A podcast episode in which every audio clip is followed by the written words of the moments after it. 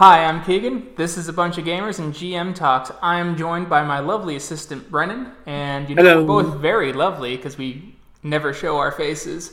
Uh, and we are joined by Dave and Uriah. How's it going? Dave and Uriah have uh, created their own game, Everlore, and we're kind of curious about that. We're going to talk about games, talk about their game, and then you know break it down how either of these fine gentlemen run their games, how they GM, and any tips they might be able to give for how to GM Everlore. Gentlemen, welcome. Thanks for having us. Yeah, thanks, man. So I, I did a little bit of reading of Everlore, uh, and I'm looking at the character sheet um, as well. But what what's the? I know that Everlore is about kind of a Conan-esque sword and sorcery with more inclusion involved. Uh, do you want to expand upon that for our listeners? Well, the, the Conan aspect was um, more in lines with one of the uh, one shots that we were doing. Um, it it is generally in that sort of genre, um, but the idea is that um, it's set in a world where um, the cultures sort of blend. Uh, there's a um, a thing that happens called the Legion, and ever so often that's just a massive army that is created whenever the god Shamira says, "Hey, go destroy something." Uh, so that um, army leaves the continent of Mortir, and it arrives wherever Shamira wants it to, and it just starts destroying stuff. Um, the the people that are then displaced from the war uh, scatter, and so they go and they create new communities in different places, and so um, that's sort of how you know the the races and everything blends, um, but it's also why everybody um, uh, sort of has you know like a, a militant bent um, because you know they never know when the legion is going to come. That makes sense. Okay. Um, so what kind of So- fantasy? oh, go ahead, bren Uh, is the Legion then? It's more like an, a natural disaster type thing, or it just is general buildup over time. Well, of- it, um, I would look at it more like the the natural disaster. Um, the the inhabitants that live on Mortir, um, they're basically sort of all the races that are sort of given to their evil nature. And uh, whenever Shamir orders, um, the Legion quickly comes together over the span of you know a few uh, weeks and months, and then they you know as a mass will go and destroy whatever he wants them to. Gotcha. Okay. Um, Interesting. that is interesting. I, I kind of like that. And I have the map up. So were you uh, for the map? Were you inspired by kind of more real world continents then? Um, yeah, we were we were we took a lot of inspiration from what we uh, see around us and in real life, um, but essentially, uh, it is two times bigger than Earth, um, and it's also sort of like flipped. Go ahead. so so that way um basically what we did is like when we were thinking about it um you know we we took earth we, we like you know obviously earth has some good things going and so we just inverted it um it is twice as large as as the earth is um and of course it doesn't have the population that we have um so we designed it that way because there's huge swaths of the regions um, in every in every continent that are unexplored.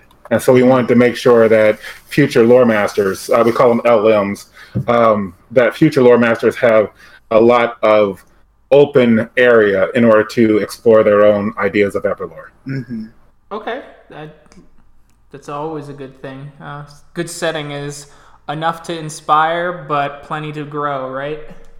That's the Yeah, idea. that is that's the hope. So I'm looking at the character sheet, and uh, I know one of the people on the Facebook page had mentioned that it, it is a bit intimidating. Uh, what would you say to someone about being intimidated on how ease of use and how intuitive it is once you start playing? Because looking at a blank character sheet, I, I understand, is not necessarily indicative of complexity of the game. Um, let's see. Um, I guess thinking about what what you've said, and I I did find that going through the game and playing it, it does become a lot uh, easier. Um, in terms of character creation, uh, at the beginning, it gives you a lot more freedom because we want you to be able to make unique characters. Um, and so we pushed for uniqueness.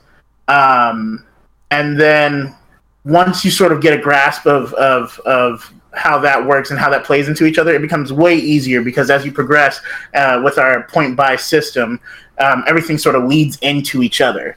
And so, you know, um, it becomes a lot easier to handle and everything doesn't change at once. I think it's a lot in terms of in the beginning, it may seem like a lot, but once you start doing like the first part and then you get to the second part of the sheet and so on and so forth, it's like, oh wow, okay, this all leads into each other, and so it becomes way easier. And I, and I think, uh, just to pick up on that, um, just like with you know every new thing that you're learning, uh, it does seem daunting, and I get that. Um, but what we what we did when determining how to set up the book, um, and even how to sort of set up characters in general, is I thought about you know how how is it like you know for us on Earth? Um, when we're born, we're born with certain sort of inherent abilities, and we call those traits. So at the very top left of the uh, character sheet, you have your traits and your personas. So that's the basis of everything else. Um, so once you identify the numbers that you want to be want to put in your traits, uh, you guys will notice as you look through the rest of the character sheet that those numbers just get translated to other calculations. Okay. Um, and so, so it's it's a lot more simple once you understand sort of how it goes. So you start with your traits. After that, you have aptitudes, and those are what you're just naturally good with as you grow up. And so those don't require um, like school training or anything like that. And then on the back of it, towards the bottom, there are proficiencies. And proficiencies are like things that you have to train for, mm-hmm. you know, what we would consider like higher education or something like that. And so once you get sort of those basics, um, then that informs the rest of the sheet. Mm-hmm. Okay. Okay. So is this a D20 system then? I saw that you use all the standard D&D dice uh, in one of your uh, promotions, but I wasn't sure if this is very similar to D20 or if there is a unique spin to Everlore. It's not really a a D20. It's actually um, more based on the 12 sided. Um, that's what we use for most of our rolls. Mm-hmm. Um, it's it's very rare that you would use a, a 20 sided die in our game. Mm-hmm. Um, there are some creatures that can deliver that much damage and stuff like that, but it's essentially based on a D20. So D12. Um, I'm sorry, the D12. Thank mm-hmm. you. So as you guys are looking at the character sheet and um, like under the middle section where you see the um, the MAB, the melee attack bonus, and things like that. That calculation is added to a D12, and that's how you determine your success, your success or failure with rolls. Mm-hmm. Okay, very cool. I've heard rumors of the fabled D12 system, but I've never encountered it. Yes, yes, that's awesome. Uh, it's brought to life now, so that's what we that's what we wanted to do. Um, so, also, I, I did want to let you guys know about the character sheet. One other thing to note: we we did uh, make two videos, uh, sort of explaining how to how creating a character works uh, to make that a lot easier uh, for anyone out there on our YouTube, Manchild Ltd. Um, so, and that's okay. also on our on our website um, under the content section um, of more of the lore. So that way we know that, you know, we, we're trying to address any concerns that people may have. Yeah. And so that's one of the things we put out there. Yeah. Okay. Okay. I will make sure to uh, link that in the description of both the Podbean and the YouTube account. Bam. Great. Ah, awesome. Thank you. So, uh, with you guys making D12 systems, when are you guys going to move on to uh, a D4 system so we just have everything? We're not there yet. Yeah. I feel like that would even be more complicated. I'm not even sure. That sounds daunting to me. why why did you guys choose the D12 in favor of over other systems? Um, I- you know, uh, it, it felt good to me.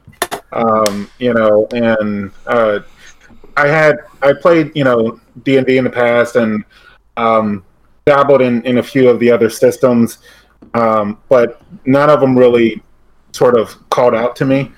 Um, and so, in doing this um, over the years, I was just thinking, if I were to make the game that I want to make, what would I use? And it just turned out that the D12 fit better into the concept of, of what I was going for. Yeah, it definitely hits that like sweet spot in terms of how the game uh, works and how it how you play it. Because uh, thinking about rolling with a D twenty seems like that's way too high in terms of adding on to your rolls. Uh, you, you just seem way stronger, uh, and then going down to a D10 doesn't seem like it has that same oomph as as the D12 for some weird reason.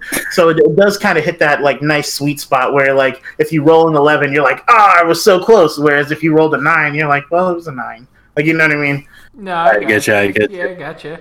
Also, the D12 is like I think the D12 is a little bigger than the D20 in at least some sets. So I mean, there, you might be onto something about that heft. yeah. Uh, and so, because of that, then uh, with the D12, would you say that your system is less? Uh, I guess I don't know if there's a good way of putting, it, but less swingy than a D20 system. Um, it, I I think um, it is, and that was sort of one of the um, the hurdles that we actually encountered during our testing, um, because we we realized when we were creating like enchanted items and things like that, that um, you know initially we were giving bonuses of like 15 or 20 to something, um, but that way outclassed the um, the D12 of the roll. And so that um, we, we that forced us to sort of rejigger what we were thinking, um, and in order to make sure that it does stay relatively balanced, um, you know, we had to work within those confines. hmm Very cool. Do you have any? Oh, do you have a question there, Brennan? Yeah, I, I'm just wondering now, like, uh, with the whole Legion, uh, like, not flavor, but like the Legion bearing down, um, every so often. Uh, what sort of games do you guys tend to run? Uh, do you both run it, I presume, or uh, do you prefer to play it more? Yeah, we um well, it's very interesting. Uh, we do both run because we both like playing. Uh, so it sort of gives that like break where we can just sort of enjoy being our characters as well as you know forming a story that hopefully everybody who watches enjoys uh, along with us. Um, in terms of the Legion, um, the sort of things that we run, uh, there's a lot of things on top of the Legion, but there's a lot of things that impact the world um, and affect a lot of the stuff that we run. So the Legion has a big uh, effect in terms of a lot of the lore and the history, and then if it's there, obviously that's a big situation as well. But uh, the Legion is just one example of the many like pillars that the world is sort of standing on uh, that affect a lot of the things. I'm just going to add, just with the idea of the Legion, is since that's something that's not a constant threat, um, it's sort of in the back of everyone's mind, Mhm. and so that helps sort of flavor, um, you know, the, the your your your players' understanding of the world that. Hey, you know, um, most cities, nearly all cities, are going to have some type of huge wall structure. You know, most of the citizens are going to train since a very young age to defend themselves. So that's the idea. Um, but I think your your question was, what are some of the other pillars? Um, Yeah, like so the Legion kind of makes it a more warlike society. It kind of flavors the culture. Like, uh, what are some of the other things, uh, or things that influence your play style or DM style, LM style? Um, I, I would say one of my favorite uh, flavors of the world um, is the blood moon. um, and essentially, what this is is it's like a, a comet that uh, passes uh, Mythandria uh, every 13 years. Um, and what that what that does is like people who uh, cast spells, mages, uh, people who are really good in that arena uh, for a period of time, won't even be able to use that. And then on the back end, they will experience sort of more potency or like an extra oomph when they do that. Um, so that also adds a little bit of something because now people are counting down every 13 years when that happens. Or um, things with uh, the Blood Moon is my favorite, honestly. and uh, go ahead. Well, and also um, we we try to tie in a lot of sort of mystique that's going on um, in each of the different continents. Mhm. Um, so one of the things that happens is there are there's a guy named Naman, and he is essentially the most powerful being on Mythandria. Yeah. Um, and he has uh, agents that are um, sort of it's a sort of um, symbiotic relationship with him, and they're called the Hidden Ones. And so um, they carry out his will throughout Midian. Um, most of the time, these guys are are not seen, but every once in a while they are, and when they do, they impact others. Um, so one of the hidden ones, his name is Azamiz, and he's sort of like a genetic tinker, tinkerer. Um, and so he manipulates different races and creatures and stuff like that to create something new. Um, and uh, it just so happened that he was seen by a guy named Nordamo Shalal. And um, Nordamo seeks to become Azamiz, and so he starts to tinker. But um, whereas Azamiz um, is not sort of good or bad, Nordamo unfortunately starts to lean towards the evil side. Um, so his creations are often a little bit more wicked. Um, and so there's just different things like that that uh, your character can encounter as you're going through uh, Everlore. I mean, there's even a uh, a world beast. That's that's fun. Uh, not fun to run into, but definitely fun to think about conceptually. Uh, this giant uh, world beast that just no one can mess with even a fraction of its body. like that would take you out instantly. Um, but it, it also affects a lot because you know uh, there are people who uh, look at the world beast and uh, don't want to make it angry. definitely don't want to do that. Fair. But yeah. Neat. So you, you you've mentioned uh, fantasy races a couple times. Uh, what kind of fantasy races do you have, and how are they distinguished from other settings? Um, so we have, in terms of playable races so far, we have your humans, you know, and then we have uh, elves, but then we have a bunch of different categories like uh, cloud elves. Um, we have wood elves, wild elves, things like that. We have gnomes, uh, which are playable. They're really cool. Um, different subcategories there too. We've got uh, halflings. We have uh, two different kinds of dragon spawns, uh, Rorgans and uh, Drakens. Uh, we've got what are called Burvor. So think, Sort of badger people. yeah, sort of like badger people. Um, and then uh, we have things like Shakarin. We have uh, things like uh, Natari and Nator, which uh, think people who can like manipulate sort of their bone structure. Um, and then uh, we have thing called the Shorn. Uh, just just a bunch of uh, uh, different sort of races. And then when you think of your oh, and dwarves, you can't forget about the dwarves. Um, but we have we have a bunch of different uh, subcategories. Personally, dwarves are one of my favorite because when you think of a dwarf in our world, um, the most common is what's called a shield dwarf. So that would be what generally you would think of when I say, "Oh, we have dwarves." But then we have other categories like uh, we have Vulcan dwarves, um, and they live sort of at the core of Mythandria. So they they have a different set of abilities that's kind of crazy. Um, then we have uh, dwarves, which are winged dwarves that uh, that can fly and do some crazy stuff, and they're really good tunnelers. We have Mayrin dwarves, so dwarves that live underwater, and the same goes for every other um, sort of race where we, we do have what you would normally think of, but then we also played around with the idea of what if you have a Vlel, which is a half elf and half something else, um, and what if you have something here and different categories for that? some of the things that that make it a little bit unique, um, even in dealing with the sort of traditional races, like our halflings, um, they're not actually born. Um, they're actually created as um, from the shards of the blood moon. and so um, their society is is uh, ordered around secrecy so that no one knows where their origin is.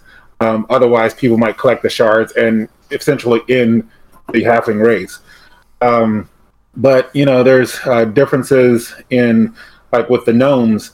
Um, our gnomes are more um, weather focused, and they have elemental affinities. Mhm. And so um, think of them while they still do sort of tinker, they're more um, sort of scientific um, in that aspect, and um, so they follow weather weather patterns and help farmers and things like that. Uh, so in dealing with what the the traditional races, um, we changed those up a bit, uh, but we also did include, you know, just some of the the cooler races like the Shorn. Um, they're also called the Undying because um, they actually have what's called shadows, so they can actually live nine separate times, um, and each time they die and they come back as a new shadow, they're a little bit more immune to whatever killed them the first time. Mhm. Um, so there's just different Oh, things like that's cool. So you made, so you guys made Doomsday.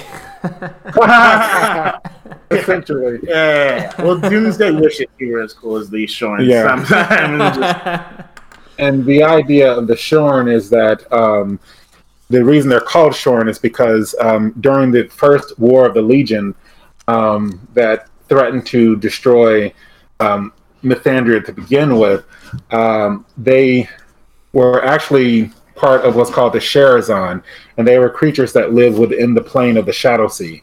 And the Shadow Sea is where magic actually comes from. And so they were very magical, and they came and they fought on the side of the Legion. Well, um, this displeased Bushima, the All Father, who is the father of the gods, um, because they were actually fighting against his prime beings called the Promessans. And he wasn't happy with that. So any of the Sherazons that were um, on Mythandria, he actually severed their link back to Shadow Sea. So they were shorn from the Shadow Sea. And so um, their descendants are now the Shorn that exist on Mythandria. And they are um, they are of two minds. Um, half of them feel we need to make sure that we do everything right so that Bushima will be happy and reward us with sending us back to the Shadow Realm, while the others feel like let's make him regret his decision. So we're going to be as evil as we can. So that's sort of the Shorn. Okay. Uh, just looking things over. What are the and I I, I apologize. Um, what is what would you call the core books of Everlore? I see the the Travel Compendium and the Kingdoms Come. Uh, those see and uh, the Monster Menagerie. Are those the three core or?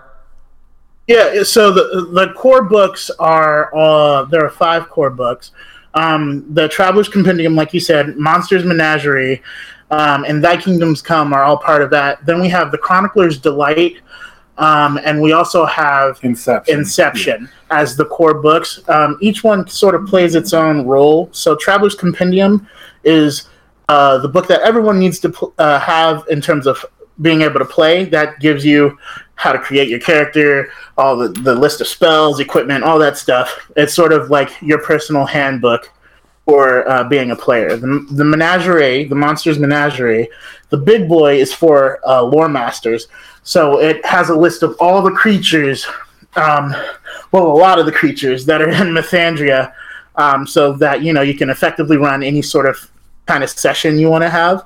Um, and then the other three are more about lore. Um, so Inception talks about the beginning uh, of Mythandria, um, which is what I've read through partially. The other two, Yeah, and that um, so with Inception, that carries you from uh, the the pantheon of deities that currently rule over Mythandria. Um, they were not native to the realm of Everlore, and so Inception explains how they came into the realm of Everlore. Um, when they first arrived in the realm, there were already a faction, uh, two different factions of warring gods, and um, the the current pantheon eventually defeats those two factions. Um, during that process, the realm is basically shattered asunder, and so um, they go about rebuilding it, and they create Mythandria. Um, and then they place their first beings on Mythandria, which are the prime beings. Uh, and then um, over time, the Great War of the Legions happens. And so that's all um, encapsulated in Inception, which it's a it's a 22 I think page book, and so it's a it's a it's a good summary of what happened. Um, then Thy Kingdoms Come, it deals with 10 of the most prominent kingdoms of Midian, mm-hmm. which is the primary continent that we're dealing with in our first edition. And um, it also talks about some of the factions that your characters may encounter, but then discusses some of the sort of um, internecine uh, conflicts that can happen within the different communities and cultures and things like that. Um, and then the uh, Chronicler's Delight is again for the lore master. Um, that goes into a little bit more information, um, sort of behind the scenes information, and explains the various cities of the halflings, um, some of the cities of the Zulu Nation, and things like that. Um, so each of those five books work in, conjunct, in um, conjunction in order to provide all the information that the lore master would need. But as a player, um, I would recommend definitely getting the Traveler's Compendium um, and then also uh, Inception so you have a broader understanding of the world. Okay.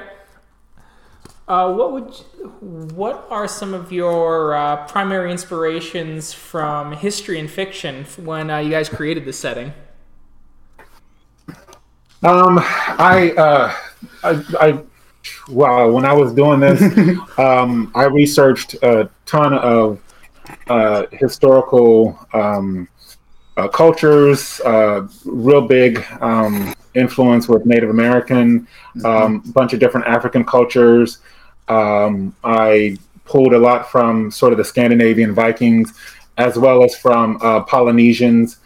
Uh, so the the ten primary cultures of um, Thy Kingdoms Come, uh, they are drawn from those different elements. Mm-hmm. Um, I even um, like the Visithians are sort of patterned after um, ancient Egypt, and so um, what I did in trying to make sure that this was a world that focused on diversity is I looked at all of the various cultures in our actual history um, and wanted to make sure that they were represented in the book. Mm-hmm. And while also understanding that uh, we want to create a world where we give a lot of room and a lot of space for uh, other cultures to be in there as well. And um, yeah, I didn't know where I was going with that.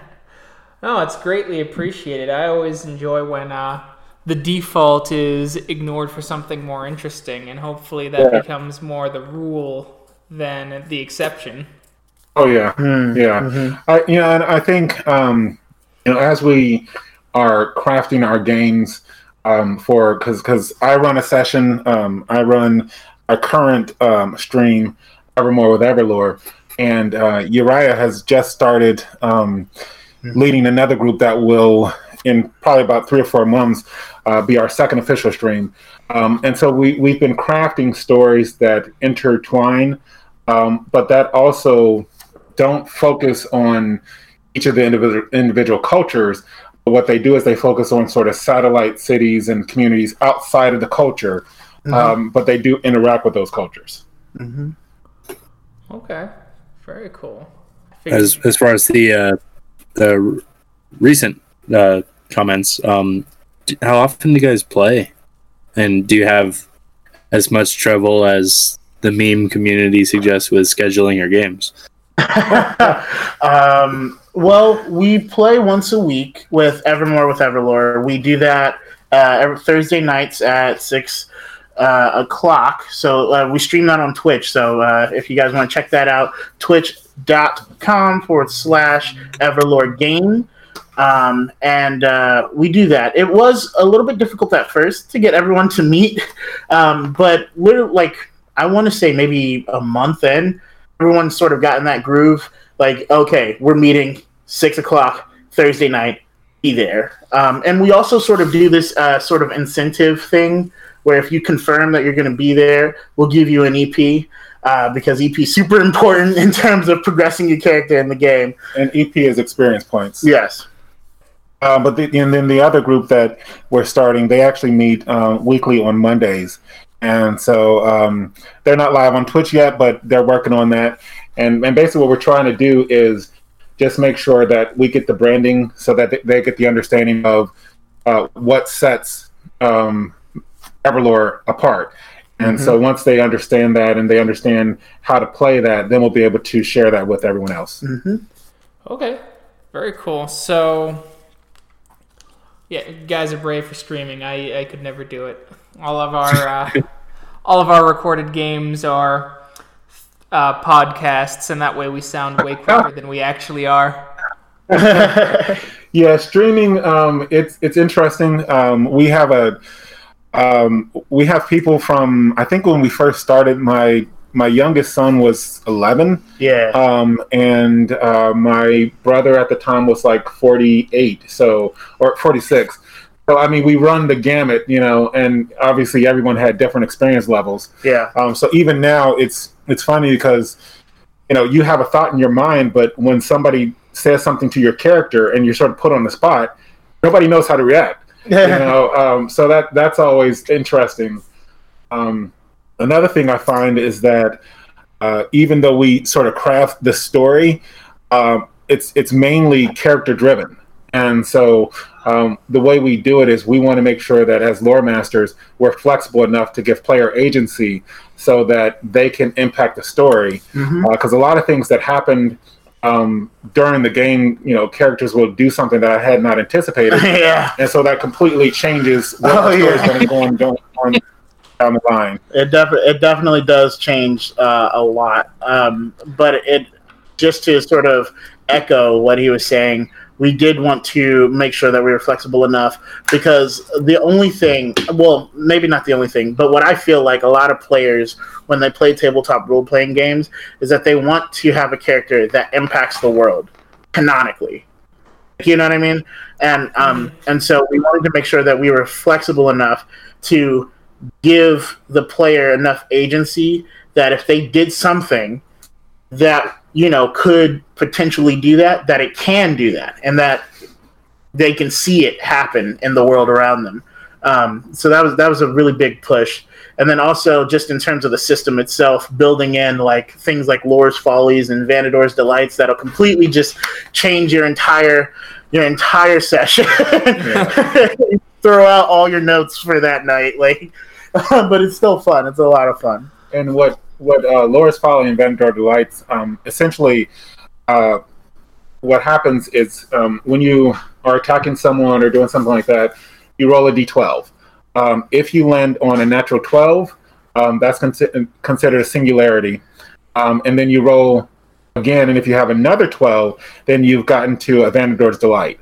And at that point, um, what that represents is that Vanador, the god of adventure, took note of what you were doing. And so he was going to have something special happen. So after that, you would roll um, d30 a D30 um, or, you know, a D10 and D20. And based on whatever number you come up with, that determines what happens. Um, conversely, with the Lore's Folly, um, if you roll a natural one and then again another natural one, um, Lore, the god of um, the trickster, he takes note and he will do something sort of crazy. And so then you roll a d12 to determine what that outcome is. Yeah, and then there have been so many times where either one of those happens that just takes the world and the story that you know we've been working on and stuff into a completely new direction, completely new. Um, but like I said, I think it's a lot better that way too because it gives that it gives the characters like yes I did something or oh, and also it it helps a lot because um it just it's a it's a mutual good feeling between the LM and the players. Fair. Um, going into that, then, uh, do you have any kind of hints for how you would roll roll with the punches regarding? Uh, Yeah, um, I I think for me the best is to sort of have an understanding of what the overall story arc is going to be, um, but understanding and, and thinking of um, what I look at is, um, and, and I actually take like you know, tons of notes as I'm creating different sessions. Mhm. And so um, I'm always looking for ways to bring back something that was done maybe three months ago and, you know, sprinkle that in again. So a lot of times these, the follies or something like that will give us opportunity to bring back something that the team uh, may not have realized was important. Mhm. And then you link that to something down the line. I personally, um, our lore mastering styles are a little bit different in that um, we do both take notes and we work on it and stuff. I'm definitely more of a wing it person. Uh, I definitely wing it a lot. Um, but uh, I think he, I, I, I do want to echo what he said. Having that overall understanding of uh, just like the story itself, it's sort of like I've created this sort of destination um, that hopefully the players want to go to. If they don't, they don't. But I've created this destination, and I don't really care how they get there. They can fly, they can walk, they can swim, they can drive, they can whatever they want to do to get to that destination. I don't care as long as that happens. So let them have fun along the way. You know what I mean? Um, that's kind of the approach that I take in terms of whenever they, uh, in terms of play, player agency and whenever they want to do something, rolling with the punches and stuff. Okay. Very cool. Uh, do you guys ever use random charts to help you just determine something that's completely, you know, wackadoo and you're just like, all right, let's just roll on the chart? Um, well, the book actually has um, the book's uh, Traveler's Compendium has for Lore's Follies and Vanador's Delight. Um, when you roll your D30 or another D12, it'll show you what each roll could potentially do uh, for the story. So, like for instance, if you got a Lore's Folly and then you rolled an 11. Um, a dark version of you happens that targets you. You know what I mean? So like that, yeah, that'll come out and just start wrecking you. It has all the same stats as you and everything. Um, and for some weird reason, the dark versions always roll better That's so than true. the Yes. actual players. that's that's been our experience at least in Yeah. uh, one uh one game where uh one of our players could not roll to save his life and then keegan used his dice and only rolled criticals ever well, you know, I mean, that's like, you know, me, um, when I'm lore mastering, the rolls I do as the lore master are really great. But whenever I roll for my character Matatoka, they Right. suck. You know, and it just it just drives me crazy. That's how Um, it always is, man. yeah.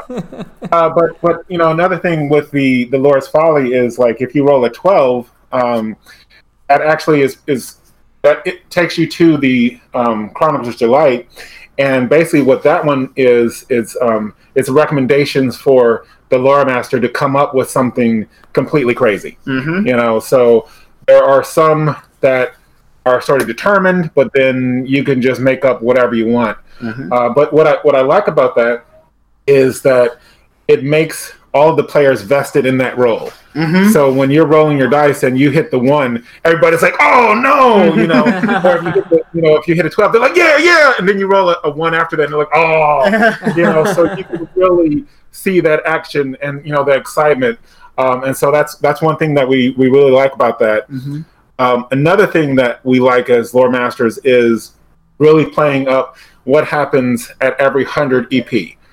Um, Yes. Because we don't we don't level up characters. The way we do is a point buy system, and you progress your character um, at any time by spending experience points that you get um, here or there to increase your proficiencies or aptitudes or something like that.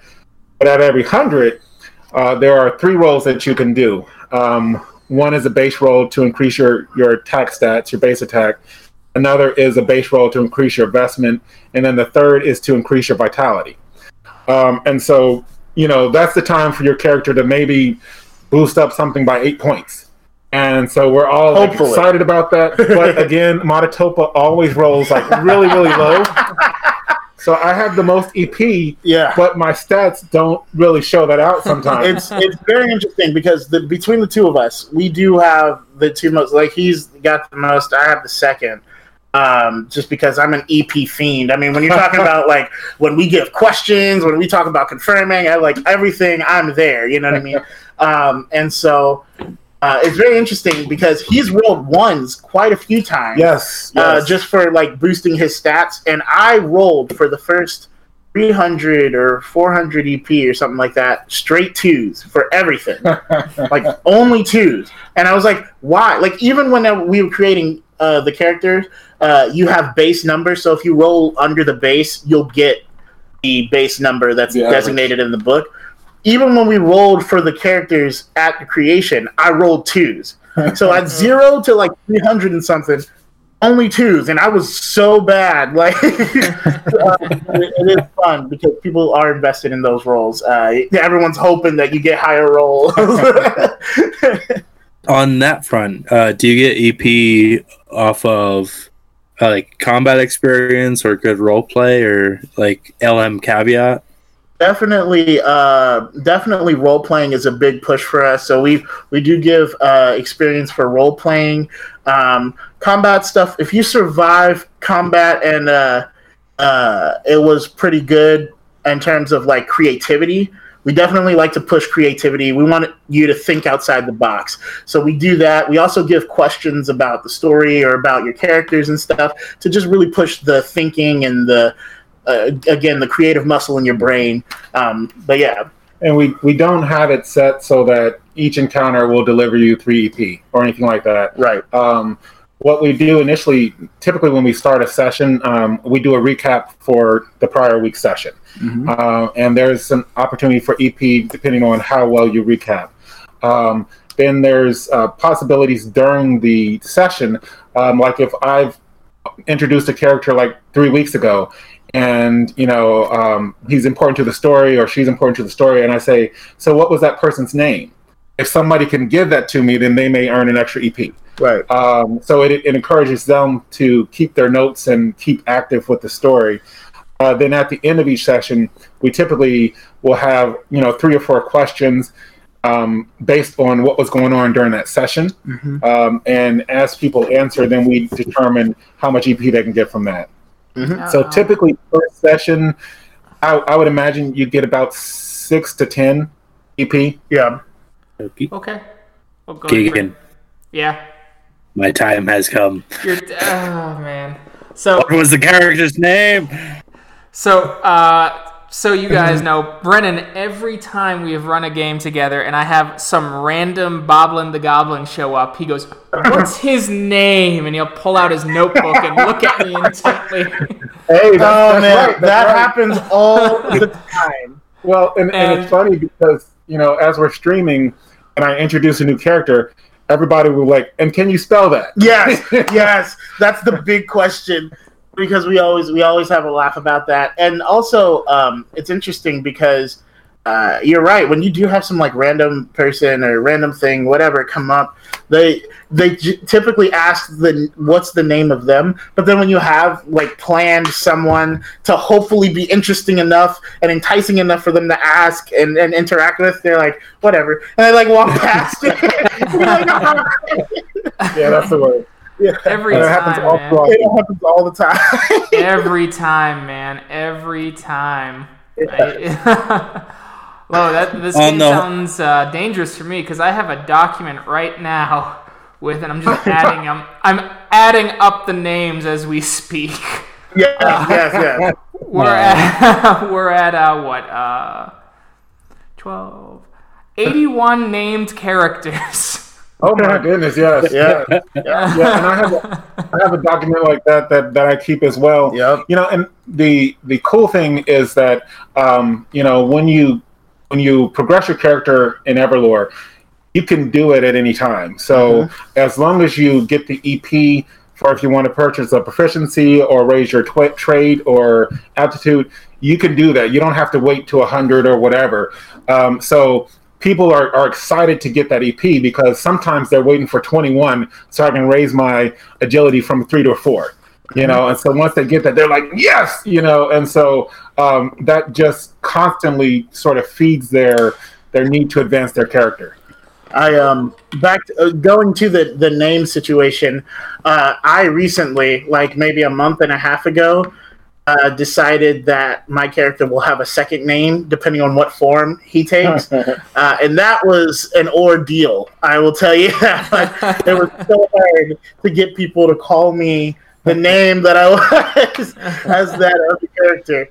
Um, but I, I totally get it. I mean, we do have we have documents where we just have to write out all the names and all this stuff because um, all too often they'll and then a lot of the times we won't have the document pulled up. I know I haven't had the document pulled up, and I'll introduce someone that's just supposed to be in passing, and they ask me the name, and I have to come up with something or like the name of a store. Yeah. We're in, Yep. so we're in Taliesin right now, and they asked me the name of this store, and I couldn't come up with anything. so its canon name is like Earth Armor for Warriors. That's the name of the store. it was like I was literally sitting there for like ten seconds, like ah. Oh, man. So Yeah. Um, I, I will say that- I have uh, 98 named planned characters, and then I have my story doc with the in session notes where there are more, where people are Yeah, like, yeah, what's yeah, his that's name? And I'm just like like, "Da, da, da, da, da." Oh yeah, oh yeah. Well, you know, one day um, we we hope to get into novels and video Mhm. games and things like that. And so, uh, what I'm doing is I'm I'm tabulating all this information so that when we're ready to do that, we have a plethora of, of names and characters and you know how they interacted and everything like that to draw from. it, has it uh, on the whole like had a good effect on player involvement? Oh, yeah. uh, Yeah, um, I you know I, I think um, it was interesting because when we first started, like I said, you know we, we had varying levels of experience. And and even now um, some people are sort of a little shyer about sort of taking risks, Mhm. um, but they're understanding that um, it's a complex world, and so you have to sort of stay on top of you know who the interactions you know are and who are the people you're meeting. Um, because now they're understanding yeah you know just because i thought this was a throwaway character it might not be Mhm. um, you know and um, then also they're able to um, interact with characters um, that to them would be sort of like fabled characters uh, like uh, our, our team interacted with uh, Brea and she is the um, leader of um, the Dragonauts, and they are basically a mercenary band that rides on dragons called demigons. Um, and so, you know, when when they met her, they were like all in awe of her. Um, and so, just doing things like that, sprinkling in those little touches, um, really helped them stay engaged. good deal. Very cool. Yeah. oh man. No, I don't. Uh, we have our little podcast. We're doing Werewolf the Apocalypse right Oh. now. Uh, hence all the werewolf memes on uh, the page. You know, uh, shit post your way to the top sort of thing. right. no, we understand. Yeah, no, it's it's good. Um, I don't know if you guys feel comfortable answering this, but I was curious. What do, uh, what are your opinions on the state of diversity in gaming, and do you think it's getting better? And what steps do you think the community could take to really allow more diverse voices into that space? Um, I think my opinion on the state of diversity in gaming is that um, there has been a lot of change as of recently. Um, but for me, I've always been the um, if you want to see change, you have to be the change. Hmm. Um, and so I see it, and to me, I'm like, that's not quick enough. Like, in my personal opinion, I'm like, no, we, we should see everyone, right? Because everyone wants to have fun. So why can't I see everyone? You know? Um, and so coming up with the concept of this game and, and, and also when it was introduced to me as a game where it promotes uh, the diversity and inclusion of everyone, I was like, oh, definitely got to be a part of that and push this so that this can be seen by everyone and, you know, and, and sort of maybe take that giant step instead of the regular steps that have been taken. Um, sort of, sort of getting out of the uh, the mindset of walking and start sprinting. Um, but I, I do think I, I would I would be cautious about saying that there hasn't been any change because I have seen uh, the progress being made. I'm just kind of of the mindset we need to really push forward and make this happen a lot more.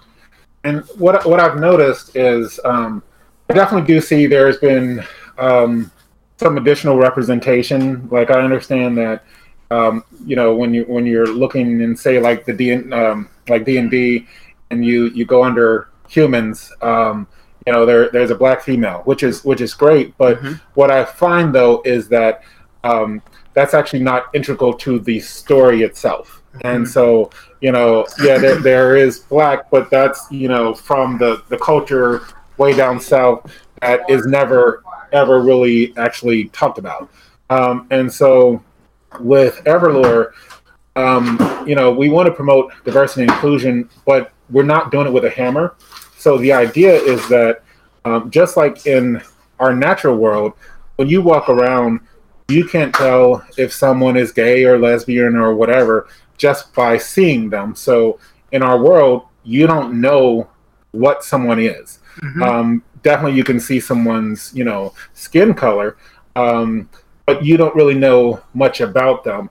And so, as a storyteller, we then get to craft those stories and explain to you who these different people are. Mm-hmm. Um, and so it's done in a way that it's just natural. They exist, mm-hmm. um, but it's not in a situation where everyone you walk walk into is gay or something like that. Uh, it's just we want to make sure that there are people that represent you. Um, we have some characters that you know are um, physically disabled and things like that, um, and that's the kind of things that we want to be able to see. Excellent. I 100% agree with both of you, and it's good to see. Very good to see. So thank you for creating this game. I appreciate yeah, it. Thanks. Yeah. I mean, you know, I'm, I'm glad that you guys, you know, um, were willing to talk to us. I know that there have been some people uh, when they when they see, you know, that we want to promote diversity and inclusion, they think that in some way we're saying, well, we're against D and D or we're against whatever. And the way I look at it is, it's addition and not a, not subtraction. So we're we're not against anything, but we're trying to promote more. Mm-hmm. Um, and so, like you know, when when when you walk through one of the Everlore cities, you know, there may be someone with, you know, dark brown skin or very pale skin or whatever, and they're just going to be people. You know, yeah. it's just you're going to happen to see them, you know, and so uh, that's what we're looking for. Mm-hmm. Absolutely agree, and I'm, um, I think it's a good thing. Uh, I, I I regret to inform you we have like 90 subscribers, so I don't know how far the message will go. that's all good. Hey, that's more than we have. so, but I wanted I wanted to have you guys on because I love to see one creators and two diversity in creation of these kinds of games because you know I want to see gaming grow. Yes, yes, yes. And that's one of the things that we're actually working on. Um, we've actually been speaking with one of the managers of a local Walmart, and um, we're actually trying to talk with um, local high schools um, in minority neighborhoods to um, get them more involved in gaming. And mm-hmm. so, one of the things that we're doing is Walmart is going to be offering um, scholarship if they uh, if the students go through a program, and essentially the program is going to be um, them working with um, Manchild in order to come up with different characters and creatures and things like that. So it helps them understand that they too can dream like this. Um, growing up, you know, it was I went to um, a, a, high school that was predominantly white, and um, the, the, the the white students there, you know, they did a lot of fantasy stuff. Um, but the the black students there, as far as art, were often um, sort of steered towards, you know, well, you have to do sort of Afrocentric art, you know, and I want people to believe that they can do whatever they want to do. You don't have to be pigeonholed into one or another. Mm-hmm. Absolutely, and I, I'm glad to see Excellent. more diversity too because I picked up uh, Harlem um, Harlem Unbound by Chaosium. And I think it's good to have those kinds of voices because I will admit I will make pitfalls, especially trying to run a more diverse world and getting those kinds of voices in the uh, the community can provide educational stuff so I don't fall into those um, pitfalls Well, uh, you know, unintentionally. and I and I get that, and I appreciate that you said that. You know, and you know, we are also um, subject to that. Yeah. And so we try to make sure that we're we're careful with this because um, in trying to explore and bring to you guys or to the world other cultures, you know, I want to be sensitive in that as well. Um, like our our um, the Chalyuk Sin, uh, the the kingdom of Chalyuk Sin, um, it's patterned after Native Americans. Um, the kingdom of Apuni Lokahi is patterned after Polynesians, and so um, in doing research and bringing the cultures to life, you know, and how we deal with that, I want to make sure that we don't fall in pitfalls of where we're just stereotyping Right. you know and so um, i'm always trying to be cautious with that and even you know how i deal with black characters and things like that there's just always um, trying to make sure that you're being respectful when you're representing them Yeah. understanding that accidents will happen you know and you just learn from it and sort of move on Mm-hmm. Def- Definitely uh, seeking out uh, the education, and I, I feel genuinely like as long as uh, as you're trying to you you're doing that research, you're trying to make sure that you represent people um, accurately and and are open to even more education about uh, cultures and things like that. I feel like people will see the heart in in trying to bring everyone together um, and I think that's just the big deal. We we we wanted to make a game where you could not only see our brainchild, but like our heart's desire in terms of building one giant community. Absolutely, absolutely. Hell yeah. Uh, we do have a pretty stock question. Uh, Brendan, do you have any uh, more questions? Otherwise, we can go to our, our big one. Uh, I will put forth my own personal stock question. Uh, Dave, Uriah, when you get to play, what sort of characters do you prefer to play? Like, what's your go to? um, very interestingly enough, uh, Dave and I created very similar characters uh, that execute uh, just the way they are completely differently. Um, and we didn't plan this. We were both sort of about we wanted to be balanced and we wanted to be sort of uh, able to try our hands at most things and stuff like that. Uh, but our the, our execution was completely different, and that was kind of funny. Um, I t- I generally uh, lean towards um, a very super ambitious character uh, that uh, that he's saying delusional no, no. I mean, partially, but um, I, I think it's a, a super ambitious character that uh, really operates in sort of a moral gray and uses that to sort of learn. Because while you're operating in that, there are plenty of times where you get burned, but also plenty of times where you meet uh, a lot of good. And so, um, sort of just this uh, a character who's in the embodiment of, I guess, naivety and exploring that into maturity for the character. That's what I opt for in terms of role playing and making a character. and and I I generally lean towards sort of characters that see themselves as like paragons of virtue, um, and uh, so um, you know, in looking at the world, um, the way sort of magic works is that um, when I cast a spell, um, it the the success of that will depend on a roll of my spell dominance, and it's contested by your magic resistance. And so every creature in Everlore is endowed with core, which gives them the ability to um, to um, fight against harmful magic.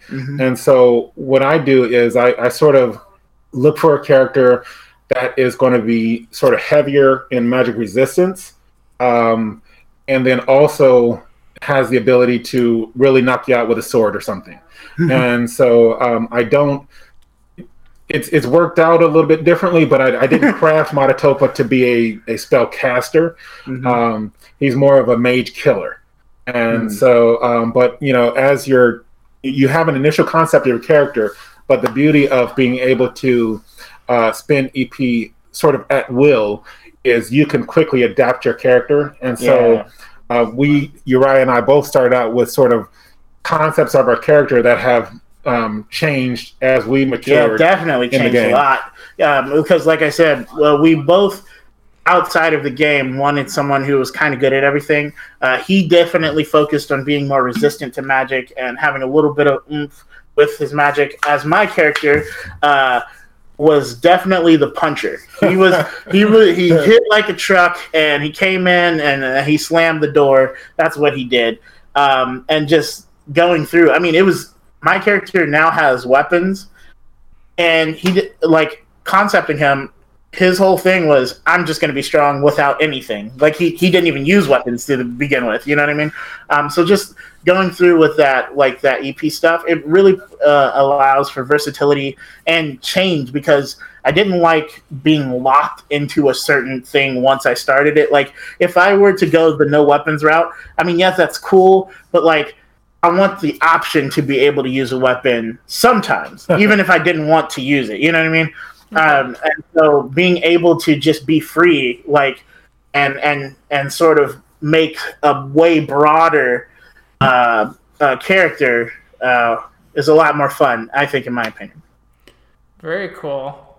Uh, so my my final question for this uh, little get together is this, uh, and you guys might be already in this. Uh, people have said that on here before, but uh, if resources, people, scheduling, what have you, was not an issue, what would the dream game look like to you to run?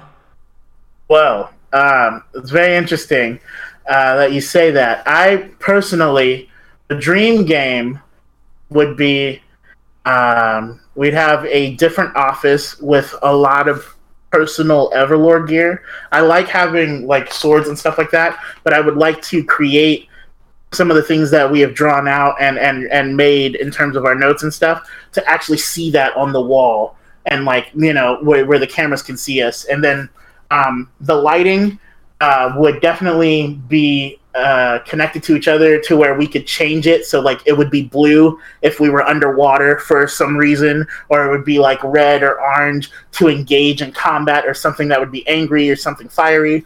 Um, and then uh, it would definitely be definitely would be with some food. Um, but just sort of a really cool uh, in terms of aesthetic and then a really natural and uh, comfortable vibe in terms of uh, people getting like the players getting together and playing um, because i feel like that i don't really have to worry about that translating on camera if we feel natural and comfortable with each other. And I think for myself, um, I mean, I'm an educator, and and basically, I'm, I'm self-funding this, so uh, resources are definitely tight. Um, So, if if I had um, unlimited resources, one of the first things I would make sure is for our stream that we would have a designated mon- um, uh, chat monitor yeah um, because we want to make sure that you know when people do communicate with us that we're able to really get back with them and sort of be more personable Mhm. uh, with them. Uh, another thing would be um, that hopefully we would have a more diverse um, team. Right now we have uh, six guys, and so I'd, I'd Yeah. love to have you know a female or two on that. Um, which we're, we're in the works on that, but we don't have it just yet. Mhm. Um, and so I would like that. Um, and then also, uh, I would have the players spend more time sort of in the zone of their character yeah um, because since you know most of us well my brother myself and, and uriah we work you know full time and the other ones are in school and things like that so there's so many things that sort of distract from your character during the week um, that when they come together uh, there, there takes a little bit of time to sort of reconnect with that character yeah um, but I, I think if if I had the time, I could really develop a voice, you know, for Yeah. Matatopa, and then also work on developing different voices and things for the various PC, NPCs that they're going to encounter. That'd be something I would love to do. Maybe even costumes, like official Yeah, yeah, costumes yeah. for, um, or or just you know something light, maybe like a helm or or a vest or something that each person could wear to sort of get them in the, the spirit of their character. Very cool. Costumes all the way. Costumes all the way. Hey, thanks. Uh, thank you, Dave, Uriah. It was a pleasure having you on. I'd love to have you guys on again someday to just uh, talk about games in general next time. Okay, Yeah, th- thanks for makes having us. We appreciate it. Yeah, thank you, thank you. Absolutely. Thank you for creating and pushing forward with Brave Endeavor. Thank you. thank you, man. And uh, so er, we'll put some Everlore stuff in the descriptions on both on everywhere this is posted. Uh, till then, I'm Keegan. He's Brennan, and you can find you you can find us on Facebook, Podbean, YouTube, but you'll never find me on Twitter. I find it a cesspool. Have a good have a good one, everyone. Bye.